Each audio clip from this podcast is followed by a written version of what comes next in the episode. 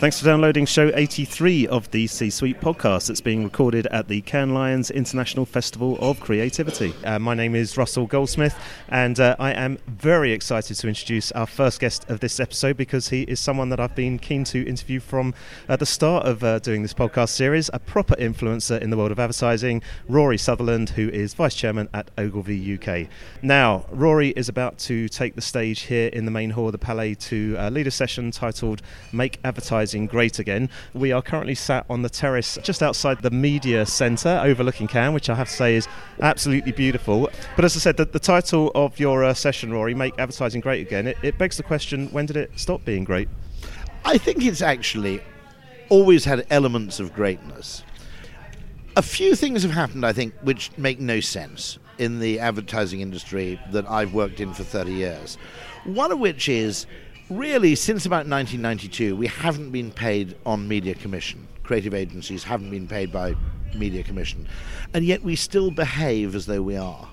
And we limit our creativity and our insights to deploying them really in communication solutions. And I don't understand why we do that. Um, I think we've fundamentally, if you think about consultancy, it's very clever calling yourself a consultant because it more or less qualifies you to give advice in any field you choose. By contrast, I think there are hundreds of problems that we could solve with the kind of creative talent you see in this building. But we're never asked to solve them because people assume that, well, until I've got five million pounds to give to Rupert Murdoch, an ad agency wouldn't be interested in talking to me.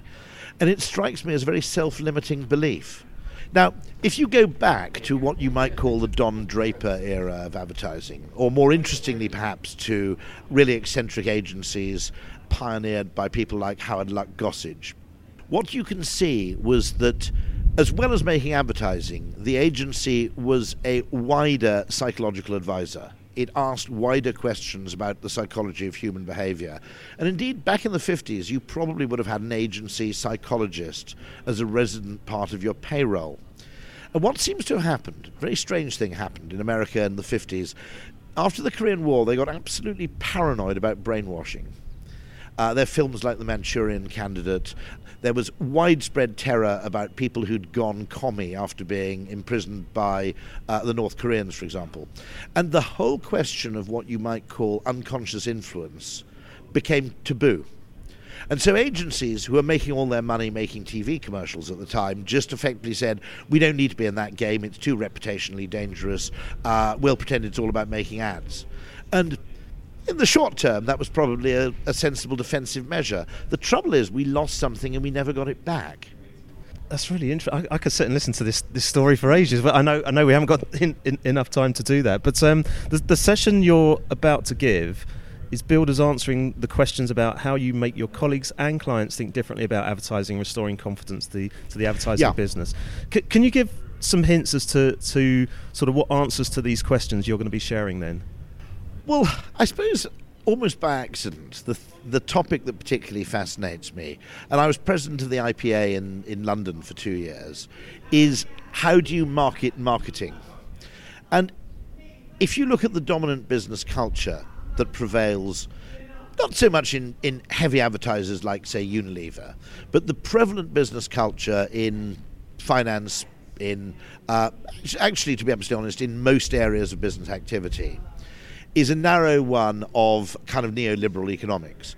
And the assumption there is that, if you think about it, the assumption of economics, and it really is an extraordinary assumption, is that people make decisions based on perfect information uh, in an atmosphere of complete trust. Now, in such a world, marketing wouldn't need to exist. And so people who see the world that way tend to see marketing as at best a necessary evil or a cost to be minimized and not as a source of value creation. And we also, I think, probably connive in this by using phrases like added value as if the real value is inherent in the product and marketing can add a little bit of magic pixie dust on top, but it remains an optional extra. Now, there's another school in economics which doesn't think like that at all. In particular, the Austrian School of Economics believes that value is entirely subjective and that you are as much responsible for creating value if you promote something effectively or you present it effectively as you are if you actually make it well. Uh, there's a great phrase which I will use in my talk. It's by Ludwig von Mises, and I use it every time, where he said there's no sensible distinction to be made between the value created in a restaurant by the man who cooks the food and the value created by the man who sweeps the floor. By which he means, I mean, he explicitly means by the analogy, advertising and marketing being the man who sweeps the floor. If you have a fantastic Michelin starred quality food, but you try and sell it in a restaurant that smells of sewage, nobody will enjoy their meal. And in the same way, you can make a fantastic product, but if you don't have enough impact on the human brain, enough to make people understand it, make sense of it, and want it, that product remains worthless. And so they have a view which is much closer to mine, which is that value is created in the head, and therefore economics really should be subordinate to psychology as a discipline. Well, I was going to say that, I mean, this leads nicely onto the, the topic area I wanted to ask you about, which is your behavioural science practice. But before I do that, just, just picking up on something you just said there about the trust aspect, because that, that's one of the biggest issues, isn't it, in the whole marketing world at the moment, is this, this lack of trust that we have with brands. Well, I'll show a film uh, during my talk which shows a wonderful experiment by two Melbourne comedians where they get Ed Sheeran for the morning pop him on a stool in a peep show, and try and sell ad- admission to a 30 second Ed Sheeran peep show. And nobody's interested. And I said, that looks like a really fanciful example until you realize that that's pretty much true for the financial services industry. Doesn't really matter how good your product is. If nobody trusts you, they ain't going to buy it. And I think there are whole areas. I, you know, I think packaged goods have held up fairly well. I don't think anybody there's a crisis of confidence there, but I think in a whole area of business activity, financial services perhaps being the most acute. The real problem in the industry isn't the nature of the product, it's the nature of the perception. Hmm. Well, well let, us come on to that, that topic that I wanted to ask you about, which is your, as I said, your behavioural science practice that you formed within Ogilvy. I've seen this described online as the role or, or, their job is to uncover the hidden business and social possibilities which emerge when you apply creative minds to the latest thinking in psychology and behavioural science. So, very grand. Can you tell us a little bit about what you're aiming to achieve with that team? Uh, very simple. Um, the only problem with the business uh, is that it's much, much easier to add value than it is to make money. And the reason for that is no client has a budget for a problem they don't realize they have. And so part of the time, what we do is we go in and we say, everything you're doing here makes logical sense. However, at stage one, stage five, and stage seven, you're doing something which is psychologically catastrophic. Um, I'll give an example. There was a telephone call center where people rang to cancel a subscription. And the first question they were asked was, Can you please tell us why you're cancelling your subscription? We said, Well, the problem here is if you get people to reiterate a list of negatives, winning them back is going to be doubly difficult. Why don't you start by asking the question, Can you remind us why you subscribed to this product in the first place? Now, there are a whole host of things which I think, in terms of what you might call objective measurement, uh, they might seem indistinguishable in terms of psychological effect, in other words, in terms of meaning and the emotions they arouse, they can be absolutely opposite. There's a wonderful example by the anthropologist um, Pierre Bourdieu, since we're in France, I might as well quote him, who said that human emotion and economics don't really tally very well. So, for example, giving someone a present is a good thing economically. Returning a present, however, is not an act of generosity, it's an insult. And depending on the context in which something's done, the meaning and therefore the emotion we derive from it and therefore the behavior can be enormously different, even if ostensibly there seems to be very little difference. So we call these butterfly effects. And an example of creating a butterfly effect, which I've yet been unable to do, but anybody listening who wants to do it, please let me know. I've long had the belief that if telephone call centres rather than making you wait for 15 minutes, simply offered to call you back. The entire emotional nature of that call will be different, the customer satisfaction would be vastly higher, and the opportunities for upselling or cross selling would be inordinately greater. 100%. Because well, you're, you're already frustrated, aren't you, by the so, time. So when you make someone wait on, uh, online, you're treating them as a supplicant, which is you're, you're the person selling them something, but as a, you're making them wait. If you ring them back, you're treating them as a valued customer. And so, although the nature of the phone call may change very little, the emotional resonance of that phone call might be completely different. Have you got any examples that uh, you could share that you think you you know you can see this happening at, at, at the moment, in, you know, relating to, to, to what's going a on? A very simple one, uh, which uh, was advice I gave away for free. Someone from a political party rang up and said, "What's your general view on tax cuts?" To which I said, "Well, psychologically, the way you deliver tax cuts is crap." Okay. Now, let me explain very simply. I said, if you reduce the tax rate by two percent people might notice a little bit in the short term. Uh, within about two years, they'll simply become acclimatized to the new rate. They won't notice it anymore. I said, keep the tax rate the same as it is, but once a year pay them a rebate. Now you've actually got something which is enduringly valuable. You also got a lump sum, and I would argue that a single annual lump sum payment is more opportunity creating for the recipient than a reduction in a charge. And the final message I'd make, by the way, which is which is an interesting one, is why don't you, before you pay the rebate, why don't you give people the option of donating 50% back to the NHS? Now, my argument there is very simple. Now, to an economist, there's no difference between writing a cheque for £500 to the NHS and receiving £500 less as a tax rebate. Those two things are basically economically identical. My argument, that of people like Dan Ariely as well, who are far more qualified to speak, is that actually there's an enormous difference between the two. Quite a few people would say, tell you what, just give me 500 and keep 500 for the NHS. And those very same people would never sit down and write a cheque spontaneously. It's a different kind of thing. And so understanding those nuances, uh, which don't really exist in physics or in conventional maths, they're highly non-linear.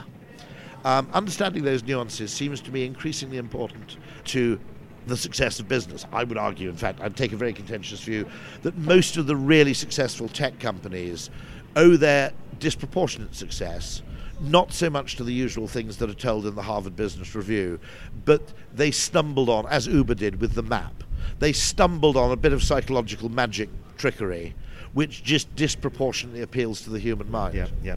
Tremendous. Right, I can't, uh, well, I felt I couldn't do this podcast interview without giving you a chance to plug your latest book, which is called Alchemy The Surprising Power of Ideas That Don't Make Sense. Over to you. Yeah, um, uh, it seems to be very popular with everybody who's read it. I can only give you social proof as a reason to buy it. Um, it's. Um, an interesting book which I felt had to be written, and it's only incidentally a book about advertising and marketing. Uh, what it really is, is it's a book about the fact that when you determine that everything that's done must be consistent with economic logic, by the nature of economics, you turn your back on the possibility of magic. And if you don't believe in magic, you'll never find it. And my contention is there are lots of magical solutions out there waiting to be found, but people's need to give rational justification for everything they do is preventing us from finding them. Because in everything magical, there's something a little bit present that doesn't make sense. I assume available from all good bookstores and online, Amazon, and the rest of them. Are you saying that Amazon isn't a good bookstore? No, no, oh, sorry. Goodness. Let me do that. Let me do that. No, no, Let me do no, that one no, no, no, no, that's good. It's fine. No, no, no. It's available for, from all good bookstores, online and off, and I imagine quite a few rotten bookstores as well. Fantastic. Um, I think we'll have to leave that in now. I think, yeah. Listen, R- Rory, uh, uh, we could keep going um, all afternoon, but you have a presentation to give um, shortly here at Cannes. So for now, uh, Rory Sutherland, thank you so much for joining us. It's been an absolute pleasure. Thank you very much indeed. Thank you. You're listening to the C Suite podcast. To listen to all previous shows in the series, you can either visit csuitepodcast.com, follow us on SoundCloud, or subscribe to us on iTunes, Spotify, or in any one of your favourite podcast apps. Please do give us a positive rating and review when you do. So, uh, next to join me is Carla Buzasi, uh, Managing Director of Trend Forecasters WGSN. And in fact, it's a welcome back to the show uh, to Carla, um, as uh, she actually joined us two years ago here at Cannes. Uh, so, thanks for agreeing to uh, chat to us again. My pleasure. Should I be offended I wasn't asked on last year? No, no, no. I think we like to mix it up every now and again, but, but take it as a compliment that, that we then brought you back again. Okay, I'll take it that way. now, I know you've had a busy week already, um, chairing a number of sessions in the main festival hall. Any, any highlights so far? Um, oh my goodness, there's been so many. I think Marie Kondo. I'm not a Marie Kondo f- fanatic. I've never folded anything in my drawers, but she was brilliant. I thought that was phenomenal. And actually, the Unilever CEO today talking about purpose. Uh, Alan passionately kind of calling to arms the way that businesses and brands should be uh, building their brands and what they should be standing for. That for me was a real highlight. And then just finished with John Legend, which was Wow. yeah, pretty special as well. I'm sure, I'm sure. Uh, now, tomorrow you're back on stage uh, yourself presenting a session, and that's going to look at how people's behaviour will evolve and what they will expect from brands in two years' time. Do you want to Yeah, expand so on that? every year at WGSN we publish a future consumer report where we look uh, two years ahead at how people will be behaving, what they'll be thinking, what they'll be feeling, uh, and therefore the way that brands and businesses should interact with them. And we look at some cohorts or um, uh, tribes, depending on what you want to call them, um, and we define those to help people really target the products that they might be selling to those people Do you want to talk us through what yeah, those tribes why are? Not? yeah. Why not? So uh, this year we've got three tribes that I'll be speaking about. One's called the compressionalists, and this is, you know, uh, time poor individuals who are kind of constantly bombarded by all the expectations that come with modern life. And, you know, there's some kind of pretty stark statistics behind this in terms of rising depression rates, economic impacts on, on individuals at every age, actually. But there are some positive kind of conclusions that are coming out of that. And we do believe in, in the years to come, you know, the rise of wellness, people making conscious decisions to cut down on the things that they try and achieve every day. So there's a, there's a positive message, although that is a tribe that we have real concerns about. We've also got the kindness keepers.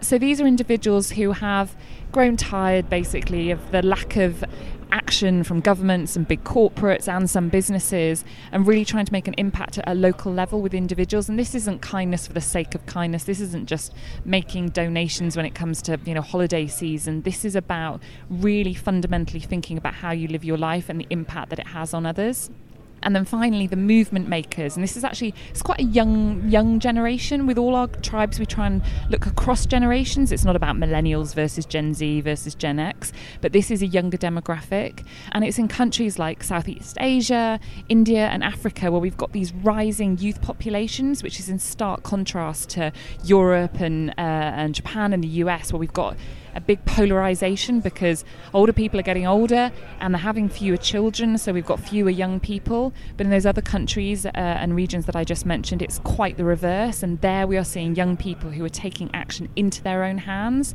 uh, and driving change through their own entrepreneurship and their, their own ways of giving back and supporting other young people. So those are the three tribes I'll be speaking about. And so, given we're, we're not that far away from 2021, what are Yeah. the strategies you're recommending to brands to be able to engage with and, and market to all these different So let me just, I'll just pick a few um, as a kind of taster. So one is direct, uh, adopt a direct consumer approach. Uh, so we've got these very successful direct consumer brands that have very refined offerings, and for the compressionalist particularly, they don't want endless choice. They want you to make it easier for them. So that's one piece of advice that we're giving brands.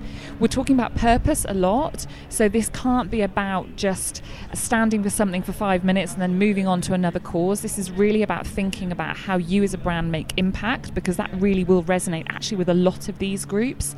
It's also thinking about demographics or groups of individuals that have been largely ignored by brands. So if we look at Gen M, so the rising Muslim youth Muslim population, that's a that's a very I wasn't say group. You can't even say group. That's a huge population of people that are really being underserved by brands. Uh, so we're suggesting to kind of you know look out of your comfort zone, look where other brands are missing out, uh, and go there because there are people ready and ready and waiting to spend money with you. And um, obviously, this is all part of, of this new report. Where, where's the, the best place for people to find out more about this? So uh, if you go to any WGSN channel right now, at WGSN on Instagram or Twitter or Facebook or on LinkedIn, um, we'll be publishing a bit.ly link where you can download the report for free. Perfect. Uh, now, before I let you go, um, there was something we talked about last time um, that we spoke, and that was about women in leadership roles. Now, since that time, you've become managing director of uh, WGSN. So, first of all, congratulations on Thank that. you. Um, but at that time, you said, and I quote, uh, "People love talking about women in leadership roles, but not enough companies are making that happen." So, obviously, your own business aside, have you seen anything change in the last two years since we last Look, spoke? you know what? I was thinking a lot about this, and I think on the surface it feels like things have changed. But then I was listening to Sheryl Sandberg earlier, and she was talking about the, you know, still the minuscule number of executive level positions that are held by women, the minuscule number of countries that are run by women. You know, and we've just lowered that number in the UK. Um, so there's still a lot more to do. There's still a lot more to do, um, and I feel quite sad about that. Clearly, I'm very, very passionate about it. I actually think it's more about equal opportunities necessary than just putting women forward. It's making sure that everyone, whatever their background, whatever their upbringing, has a fair chance. Um, I've wrestled with the idea of kind of, uh, you know, positive affirmation and, uh, you know, forcing 50-50 shortlists, and I don't really like the idea, but I think we, I think we have to. Um, so no, it, it's again, we're talking about it. I do think there have been some positive shifts, but there's still a lot more to do. Just out of interest on that, then, when you see companies announce, you know, our first female CEO, is that is that a good thing or is that well it, it shouldn't matter? They should just no. get on with it it's it's un- unfortunately that doesn't that's not going to get you positive headlines no that's now. what i'm thinking. Um, you should just be cracking on. You should have done that years ago. Uh, so do it. Don't make a fuss about it. Yeah. make the most of brilliant women who are out there who are uh, eager for these opportunities think about flexible working, ensure that roles are advertised, that people know about them, encourage women within your organisations to go for roles that they might not be ready for yet. I've certainly done that throughout throughout my career, um, and I think you know do, doing all of those things, showing more role models uh, in in positive roles. And I have to say, I think you know Cannes Lion have done a great job this year of ensuring that we have plenty of women up on stage. Uh, I think that's that's that's a good step. That's what we need to show women of all ages, of all backgrounds, that those opportunities are there, and they absolutely should be going for them. Excellent, excellent. Now, on a lighter note, um, final question. Um, this one is the final question. Again, going back to our last chat, um, two years ago I asked you about trends to look out for, and you mentioned goat yoga of all things. and I thought, what? And then, literally, a couple of weeks later, I'm, I'm sat watching a, a, a BBC Breakfast, and there's a whole report about it. So, um, so well done for, for picking that of trend. Um, putting you on the spot, then, what's the trend to look out for uh, for the next sort of well that was it, the next two weeks but yeah. obviously the, the, next the next few months let's say okay uh, so one of our predictions is life doulas so you'll have heard of doulas who help with births um, but life doulas are beginning to pop up in Los Angeles right now. And these are people who'll help you with you know tricky relationship issues or tricky work issues but with a you know healthy dollop of spirituality and, and wellness on okay, it so life doulas. Fantastic. Uh, Carla Buzasi thank you so much for coming back on the podcast. We'll have you back again if that's all right. Absolutely. Two years time right? Definitely. And uh, good luck with the presentation. Thank you so much. Endeavour Search and Selection offers international executive search and headhunting recruitment solutions to help you find the very top board level and senior talent across all disciplines. We also run sector specific HR forums with HR directors from over 250 blue chip companies, sharing best practice and exchanging ideas and information on HR policy. If you need help managing a senior selection assignment, get in touch at endeavoursearch.com. Welcome back to the C Suite podcast here at the ICCO House of PR at the Cannes Lions Festival. And uh, joining me now for our final interview of this episode is Ellie Norman, Director of Marketing at Formula One. Uh, now, Ellie is speaking at the festival tomorrow on the subject of revitalising an ageing brand, and that's in relation to F1, of course. So, Ellie, this is a, uh, a sport that has so much history and, of course, all the glamour that goes around it, yet when Liberty Media acquired it, and I think I'm right in saying this, it had declining TV audiences and race attendances and sponsors dropping out. So, what I thought would be good is just take us back a couple of years when you started at the organisation. Where was the sport at, and what was your brief when you arrived? So, I think if we start, the sport has been around since 1950, and Bernie Ecclestone had done an absolutely phenomenal job at growing the sport from 1950 into sort of what it is today. However, when um, Liberty Media acquired the sport in 2017, it was fair to say that actually the sport hadn't sort of progressed and um, stayed sort of relevant, I think, with where society um, and particularly sort of digital marketing communications was at. So, my role coming into Formula One in 2017 was to establish and set up the marketing and communication function. So there hadn't been anything Nothing. Then, right? And it's it's it is phenomenal to think that you can have a sport as widely um, recognised. I mean, awareness everywhere in the world, half a billion fans, and yet there'd never been any marketing or sort of PR of that sport. It kind of it had done its own it had done it by itself. But fast forward, I think, to 2017 and where we are sort of today, there is fundamentally a role for sort of marketing and communications.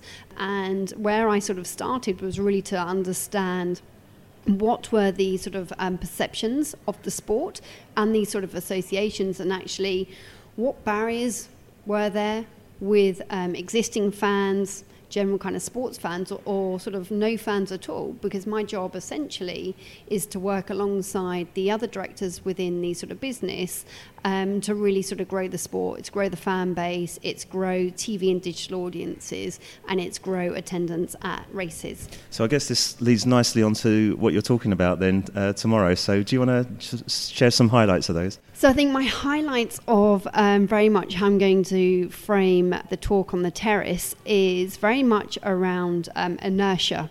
And it's very, very easy, I think, for big brands, big companies to essentially get frozen because of the success they've had, the size that they're at, um, that inertia sets in, and there is this fear that the bigger you are, the more you've got to lose. But my sort of premise and what I will talk about is almost those sort of lessons that I've sort of certainly learnt over the years and applied in my time here at Formula One into that's almost the most dangerous thing that you can let set in because inertia will essentially lead to sort of decline and death. And to apply some of that sort of growth hacker mentality of you know don't ask just do it and then sort of test. Um, move at speed. Don't be sort of a purist. Don't think you kind of always know what you're doing and just sort of keep going. I think it's all about that sort of incremental gains and being able to set yourself free to try new stuff.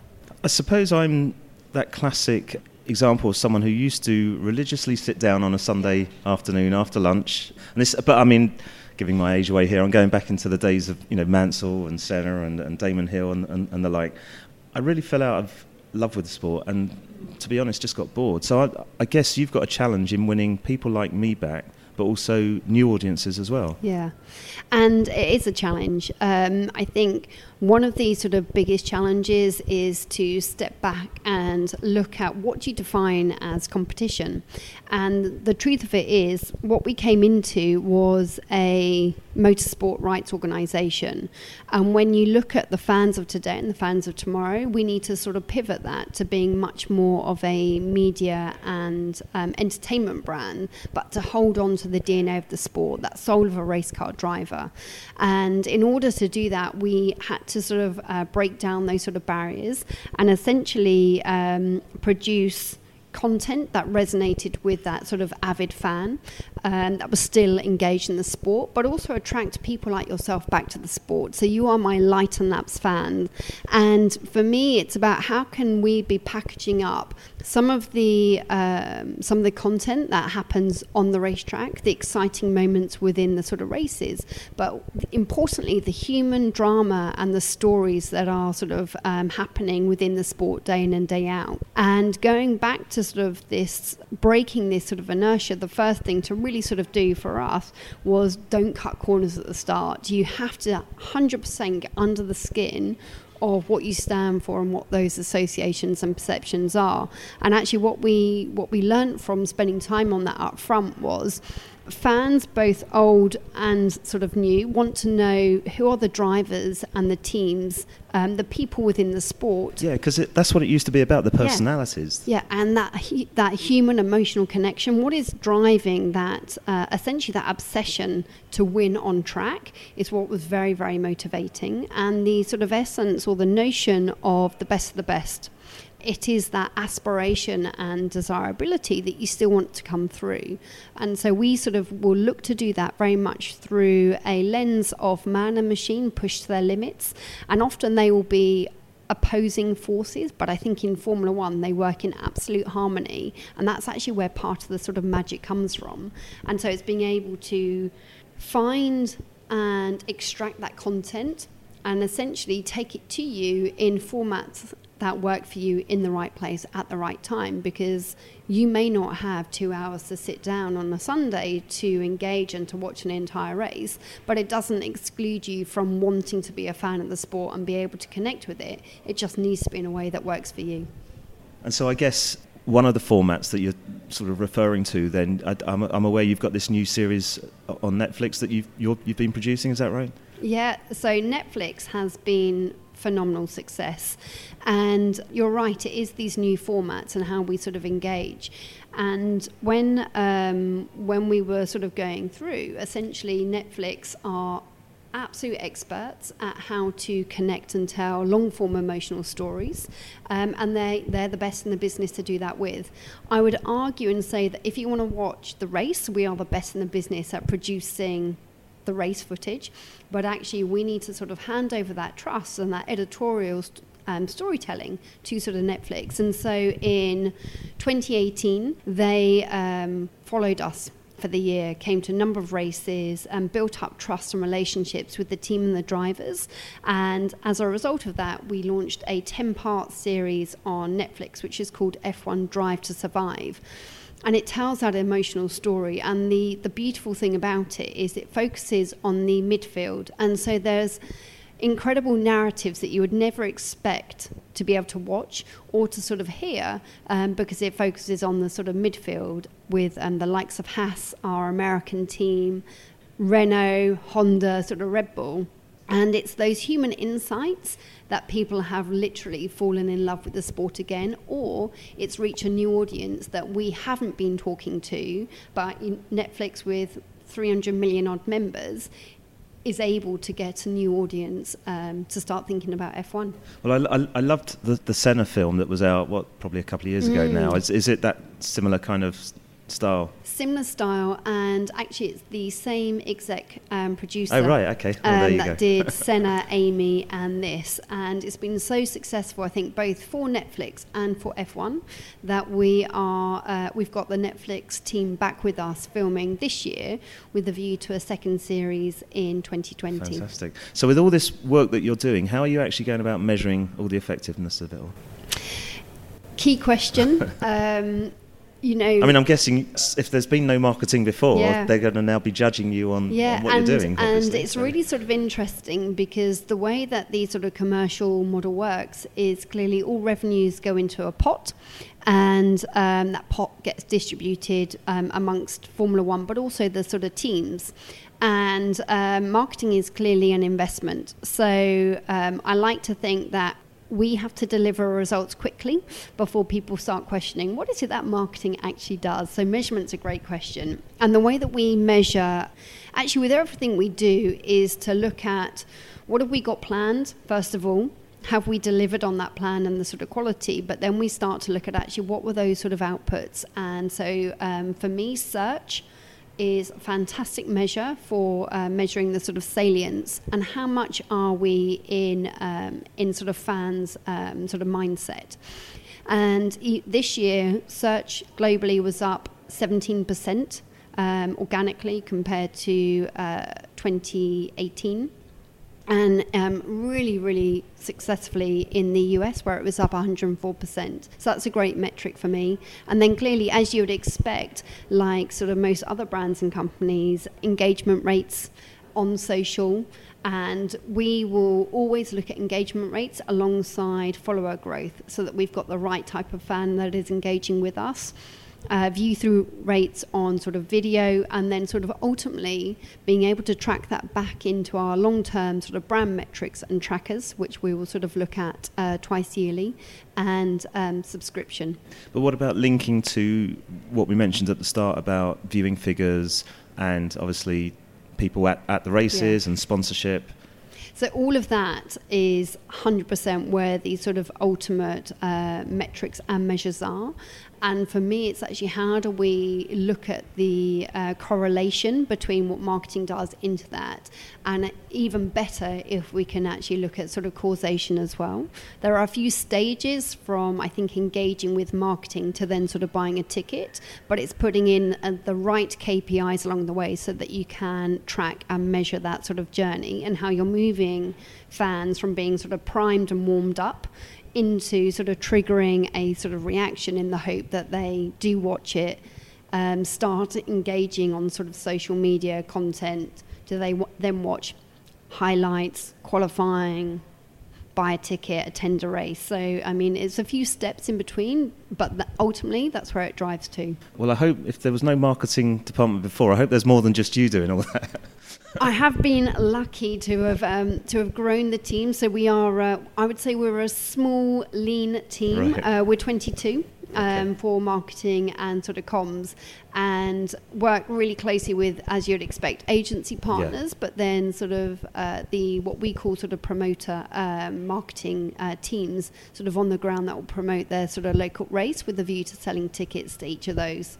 Well, listen, good luck with all that. Good luck with your talk tomorrow. Um, Thank you. But uh, for now, Ellie Norman, um, thank you so much for joining us. Great to talk to you. Thanks, Russell. Well, that wraps up another episode for Cannes Lions. So thanks again to ICCO for hosting us here at their House of PR for this uh, last interview. Uh, don't forget, you can listen to all previous shows of the series on the website at csuitepodcast.com and you can subscribe to the feed on the likes of iTunes, Spotify, and all your favourite podcast apps just by searching for the C Suite podcast. And if you do, um, please do give us a positive rating and review because that helps us climb those business podcast charts. If you want to get involved in the show in any way, you can reach us using the contact form on the website, or if you want to get in touch with me, you can do so via Twitter using at Russ Goldsmith. But for now, thanks for listening and goodbye.